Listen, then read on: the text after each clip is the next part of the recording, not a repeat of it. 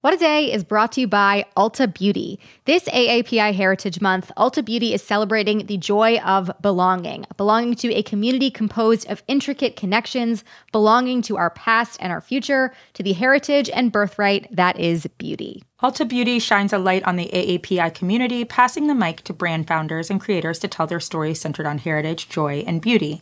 They carry AAPI owned and founded brands like Live Tinted, Peach and Lily, Glamnetic, Tree Hut, and more. Shop AAPI owned and founded brands at Ulta Beauty stores and Ulta.com.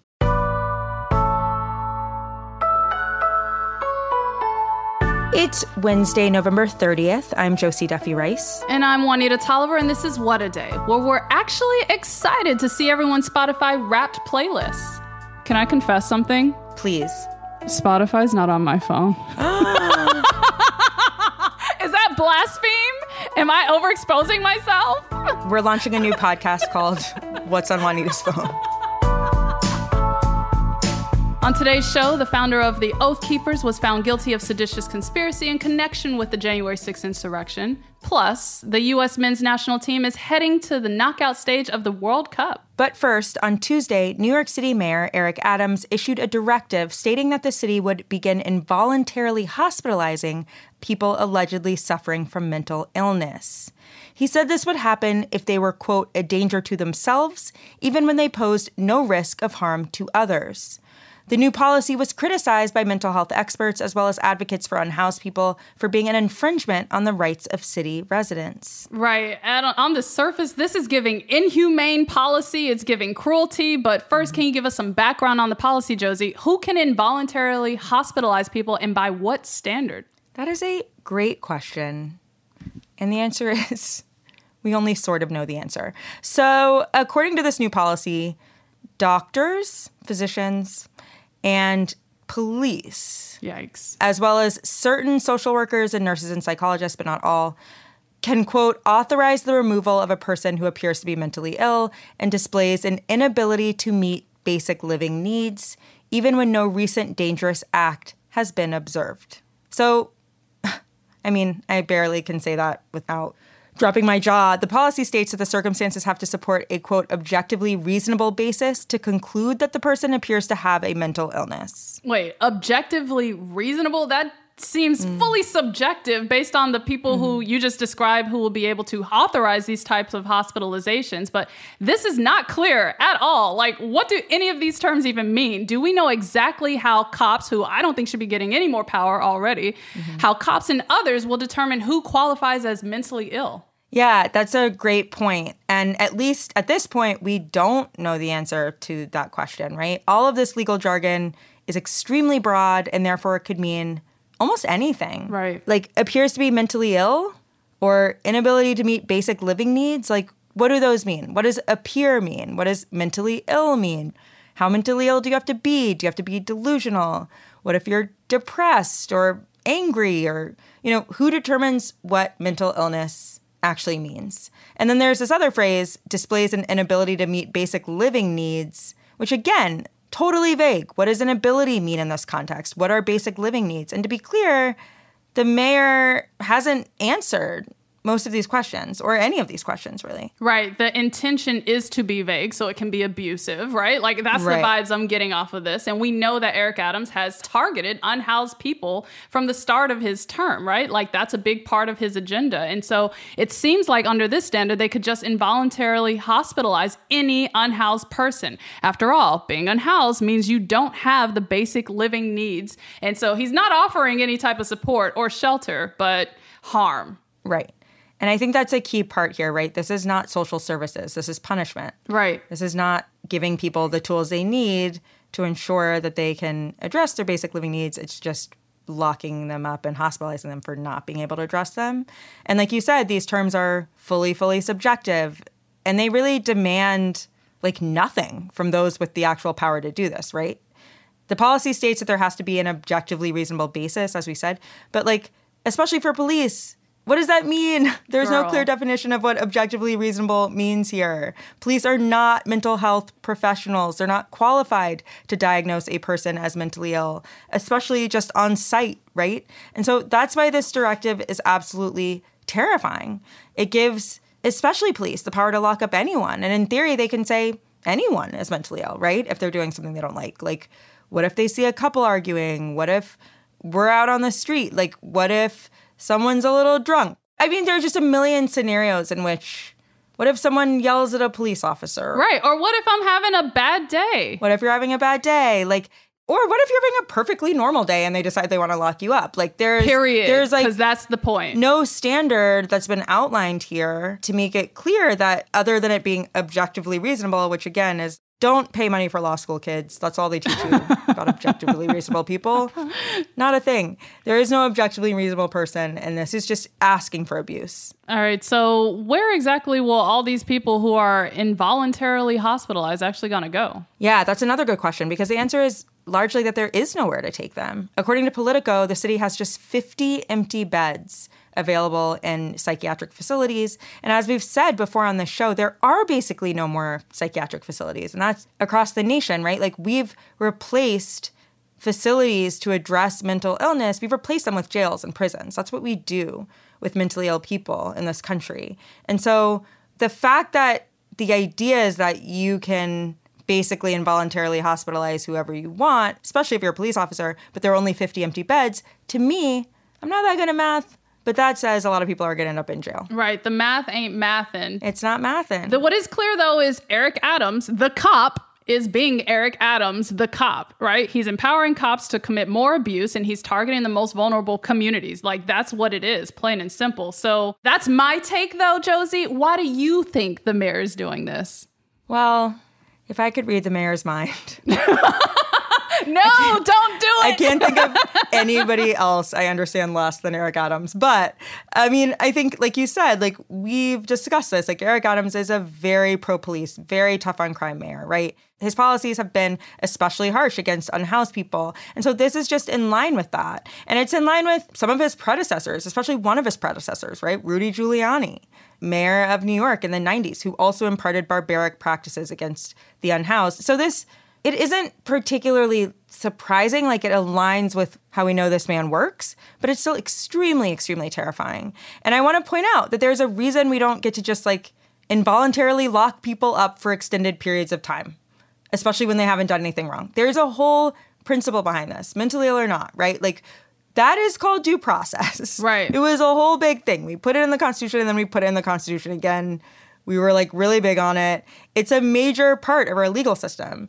And Eric Adams is trying to like put lipstick on this pig and make it seem like this is care for mentally ill folks, but it's not. This it's locking it. people up without their consent, without accountability and seemingly without standards. And honestly, it's quite scary. I think it also needs to be said that the most vulnerable communities, like unhoused people, are the ones disproportionately facing crime, facing Yes. violence. They are Yes. the victims here. They're not the perpetrators, but they're the victims. And Yes. crimes against unhoused people almost never get reported. And so I Yep. think the fact that Eric Adams is going back to do this inhumane policy, this cruelty targeting unhoused people, this cruelty targeting vulnerable people, shows exactly who he is. really is worth saying that this is goes for both unhoused people and people suffering from mental illness, right? Like Right. they are not likely to be the perpetrators, they're likely to be the victims. And what Eric Adams is doing and what he's done and many mayors and many elected officials across the country have done throughout their tenures is scapegoat Right. the people suffering the most as the people that we should fear when that's actually not the case. That's not what the numbers bear out. Right.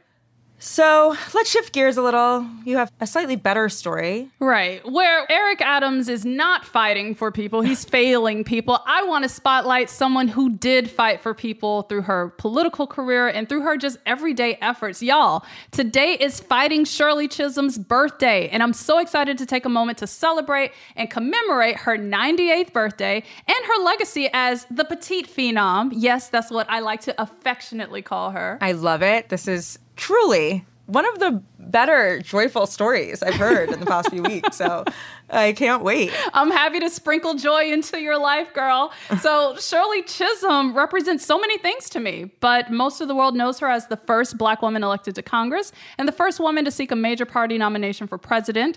To mark the occasion, I was able to have a conversation about her humanity and her legacy with three incredible black women who were guided by her, touched by her, and who explored her powerful mystique.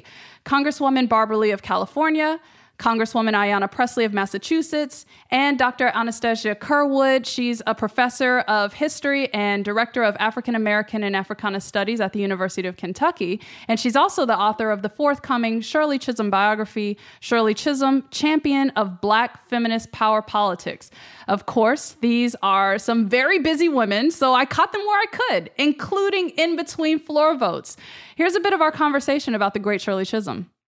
How did Shirley Chisholm come into your life? Dr. Curwood, why don't you kick us off? I saw a picture of her with my parents. My parents worked on the campaign in Massachusetts, and I saw this well dressed black woman sitting with them. And I thought she was my Auntie Sally because my Auntie Sally kind of had the same same aesthetic. And my parents corrected me. They said, "Nope, that's Shirley Chisholm. She ran for president, and one day you could too." I uh, was president of Black Student Union at Mills College in Oakland, California. But I was also a community worker with the Black Panther Party, so I was very conscious of politics. So, as president of Black Student Union, though, I invited Shirley Chisholm to come to the campus to speak to the Black Student Union and to the student body in general. And in her speech, she said she was running for president. And, you know, I did not know that because the press hadn't really covered her campaign. Right. So I told her afterwards, I had this class and I loved her. What she had to say, she spoke fluent Spanish. She stood up for immigrant rights. She was against the Vietnam War. She was an early childhood educator. I mean, she was really a very progressive black woman, reproductive rights, the whole nine yards. And she took me to task. Uh, she said, asked me if I was registered to vote. I said, no. Why? and she, uh, she's a little girl. Now I was in my 20s. I was a returning student. She still called me little girl. Wait, she literally the, said little girl. Up until the day she passed away, or the month she passed away, yeah. And there's a video of her when I was uh, elected to the state senate where she called me little girl in okay we're gonna need to pull that up so then i asked her about her campaign told her i had this class i was about to flunk but now that i met her and knew she was running for president i tried to pass the class so of course again told me register to vote and she said she didn't have a lot of money for a national campaign so she was leaving it up to her local organizers she says, but look, you, if you believe in making systemic change and if you believe in changing the rules of the game, she said, because you can't stay on the outside. You've got to get on the inside. Right. Remember, those rules weren't made for you or I. So you've got to help change the rules of the game. I love that. What about you, Representative Pressley? A parent is a child's first teacher. And I had an extraordinary one in my uh, mother, may she rest in power. You know, she never read me childhood bedtime stories of princes saving me. Instead, she read me uh, the speeches and the words of Barbara Jordan and Shirley Chisholm. Come on, Mama Pressley, Wow. Yes. I wish I'd put that in the book. and um, when my mother was in the final throes of her leukemia battle, unbeknownst to me until she had transitioned, I did not know she had been putting together a book for me. And the final tab is for inspiration. And it's printed uh, speeches of Shirley Chisholm's. Oh, and the first one is her campaign announcement. Yes. So she is, has figured uh, very prominently and consistently in my consciousness. And that was uh, because of my mother. Mm. I love that so much. And speaking of the power of Shirley Chisholm's words, we got a couple of clips that I want y'all to react to. The first one is for you, Representative Presley. So I realize that this is a rough road, but a catalyst for change in a society is usually persona non grata with those who have been the beneficiaries of the system. A catalyst for change has to be able to withstand the insults, the humiliations, the abuses, and the slurs. So, Representative Pressley, it's no secret that you were targeted and harassed on multiple occasions by the former occupant of the White House, as you so aptly dubbed him. And I want to know what your reaction is to what Shirley Chisholm communicated here and which of the qualities that she possessed that you really leaned on as you suffered through these moments. You know, it's just so true that oftentimes what you are enduring becomes a new blueprint and survival guide for those who come after you. And uh, it wasn't that long ago, I was organizing an indigenous uh, community around an environmental justice issue.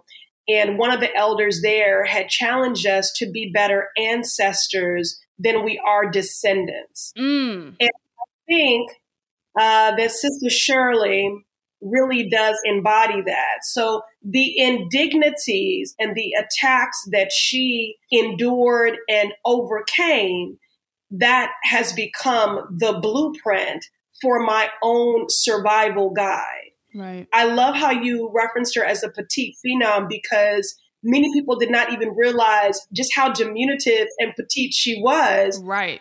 Because she was so commanding and took up so much space unapologetically.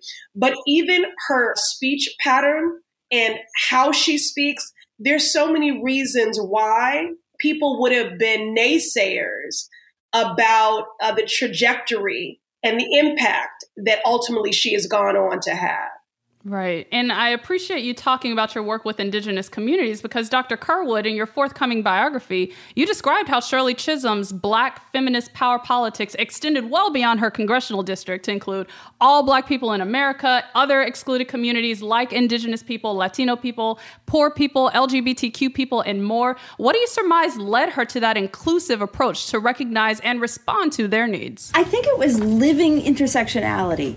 You know, in some ways, because of being a target because she was getting it from at least two sides. And so she lived it and she's like, if I am dealing with all of these things coming at me, then my freedom means the freedom of everybody else. Right. Representative Lee, as an extension of Shirley Chisholm's legacy, I would love your reaction to the news that Speaker Pelosi is not seeking a leadership position in the next Congress, and Representative Hakeem Jeffries will most likely become the next leader for House Democrats, and thus the first black leader of a party in Congress. What's your reaction to this historic moment? Well, first, it's uh, in a lot of ways bittersweet. I've known Speaker Pelosi since 1984 she's a transformational mm. speaker, and so it's uh, she's been remarkable. And yet here we have now the next soon-to-be leader, um, an African American man from New York, who's from New York, who has part of Brooklyn. I mean, we visited Shirley Chisholm's home as guests of Hakeem Jeffries and Yvette Clarke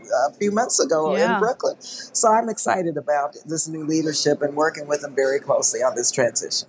I want to wrap up things on a fun note. So I want to know trademark, quintessential Shirley Chisholm qualities that still stick with you today? She was a catalog shopper. and so, anyone, especially her staffers who I interviewed, they'd go to her house and there would be like catalog boxes everywhere, There's constantly packages coming. Um, the dancing. So she would dance anywhere with anyone. And I've got one picture in the book of her dancing like with the New York State Assembly, the, the leader. Um, she was always made up always the right shoes and handbag. She just her style was distinctive and it is it's who we remember today. If you look at any image of her that's in her iconography and her as a symbol like that kind of globe of a wig is what you think of. Now, that was just a snippet of my interview with Representative Lee, Representative Pressley, and Dr. Curwood. And I'm excited to announce that you'll be able to listen to the full interview in a special bonus episode of What a Day that'll be dropping this weekend. You can also catch a few of the fun, lighter moments from this interview on social media. So check us out on Instagram at What a Day. We'll be right back after some ads.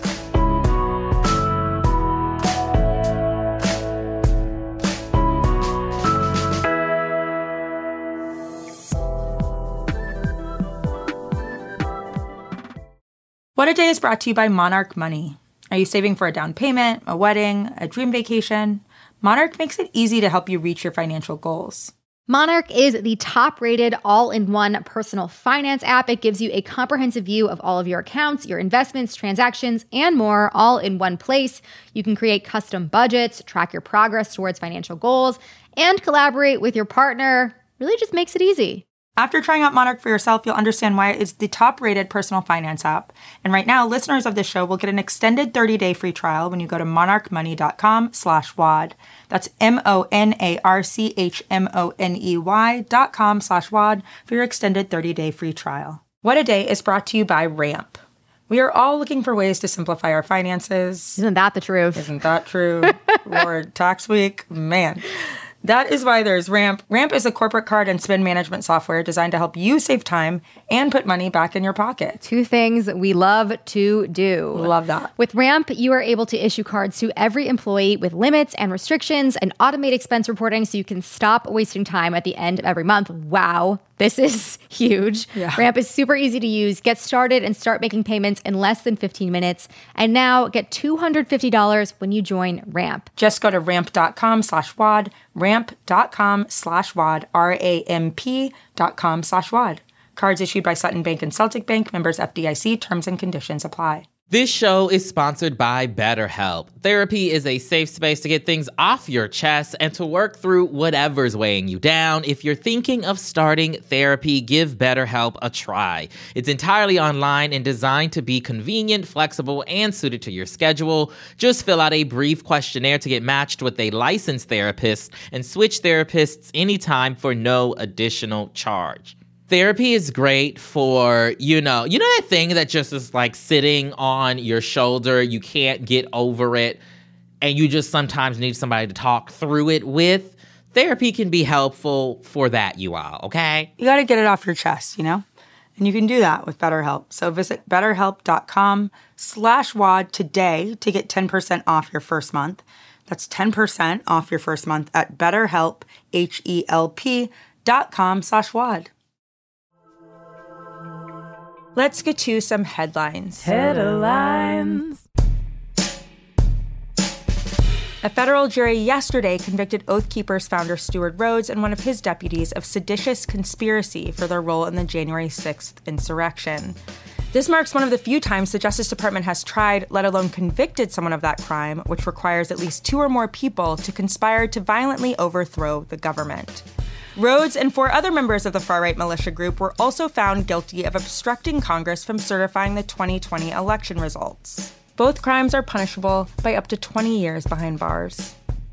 President Biden called on Congress to block the looming rail worker strike, citing the impact it could have on the economy. The move is a huge blow to thousands of rail workers organizing for better working conditions. And let's be real, it's a really anti union look for the guy who promised to be, quote, the most pro union president you've ever seen. Those are his words, not mine. This comes after one of the country's largest rail unions became the fourth to reject a tentative labor contract brokered by the White House. The stalled negotiations revived the possibility that a strike could happen as soon as next week. But Congress has the power to force these unions to accept Biden's deal regardless of workers' demands. House lawmakers will vote today on legislation to do just that. And Senate leaders from both parties have already signaled their support for the measure. If you listened to the show yesterday, you already know all about the drama in Arizona surrounding the certification of the results from the midterm elections. Secretary of State and Governor elect Katie Hobbs' office has officially filed suit against the Cochise County Board of Supervisors for failing to meet their deadline in certifying the election results. Meanwhile, Hobbs' gubernatorial opponent and notorious election denier, Kari Lake, still refuses to concede. She's still maintaining her unsubstantiated claims of voter fraud. But if you ask us, this lake does not hold water. Get it? Get it? Good joke, good joke. Huge news for teachers' pets everywhere. The massive academic workers' strike across the University of California system has entered its third week. But yesterday, the union representing postdocs and academic researchers struck a tentative deal with administrators. The agreement, if approved by union members, would give postdoctoral scholars substantial pay increases, childcare subsidies, and more job security. However, those workers won't go back on the job just yet. They'll remain on the picket lines in solidarity with two other bargaining units that represent teaching assistants and student researchers. Those unions are still at the bargaining table. Uncle Sam can finally give his regards to Adam and Steve on their upcoming nuptials. The Senate passed the Respect for Marriage Act yesterday, moving Congress one step closer to codifying protections for same sex couples. But as a reminder, the legislation would not require all states to legalize gay marriage if the Supreme Court ever overturned Obergefell versus Hodges. But it would require states to recognize same sex marriages performed in states where it is legal. The bill now goes to the House for a floor vote where it's likely to pass, while Democrats still hold the majority. Here at WAD, we recognize the validity of any wedding, gay or straight, as long as there are little finger foods that we can eat from a tray. Today, our World Cups runneth over. Facing elimination, the U.S. men's team beat Iran 1 0 in the FIFA World Cup yesterday, nixing Iran from the tournament and advancing to the round of 16, also known as the knockout round. While the U.S. women's team has won the last two World Cups, the men's team hasn't advanced past the round of 16 since 2002. President Biden, who heard about the team's victory after giving a speech in Bay City, Michigan, returned to the podium to announce the victory to the gathered crowd. USA, USA. That's a big game, man. When I spoke to the coach and the players, I said, "You can do this." They went, "Ah, oh, they're gonna." They did it. God love them. Anyway, just thought you might want to hear. Joe's high spirits may have been from more than the victory buzz. During halftime, the U.S. announced a $1 billion arms deal with the World Cup host nation of Qatar. Not sure we have the authority, but I'm calling that one offsides. You're going to have to break that rule down for me again, Josie, but I feel like this was a one two punch to Iran, right? Like, the U.S. is making this deal with Qatar after they're kicked out of the World Cup, but also while they're, you know, enforcing human rights abuses and killing their own citizens. That sounds right to me. I don't know everything but I do know what offsides is. and those are the headlines. One more thing before we go. If you've ever had to vent to a friend about your pushy boss, or that one weird coworker who keeps posting problematic gifts in Slack, you are not alone. Work Appropriate is Crooked's newest podcast about navigating the wild world of work. Author and host Anne Helen Petersen sets out to find solutions to these oddly specific, yet universal questions, whether you work in a cubicle or a sixth grade classroom. Listen to Work Appropriate wherever you get your podcasts. New episodes drop every Wednesday. That is all for today. If you like the show, make sure you subscribe, leave a review, give your local striking teacher the shiniest apple, and tell your friends to listen. And if you're into reading and not just how many days there are until the Women's World Cup like me, What a Day is also a nightly newsletter. Check it out and subscribe at crooked.com slash subscribe. I'm Juanita Tolliver. I'm Josie Duffy Rice. And, and we, we understand, understand the rules of soccer completely. Not! right? Like I did watch Ted no, Lasso. I still do don't not give in. Do not give in. We get it. do you love soccer? It's like better than football. Is it?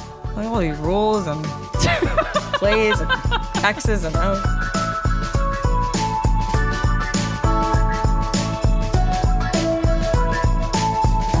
What a Day is a production of Crooked Media. It's recorded and mixed by Bill Lance. Jazzy Marine and Raven Yamamoto are our associate producers. Our head writer is Jon Millstein, and our executive producer is Lita Martinez. Our theme music is by Colin Gilliard and Kashaka.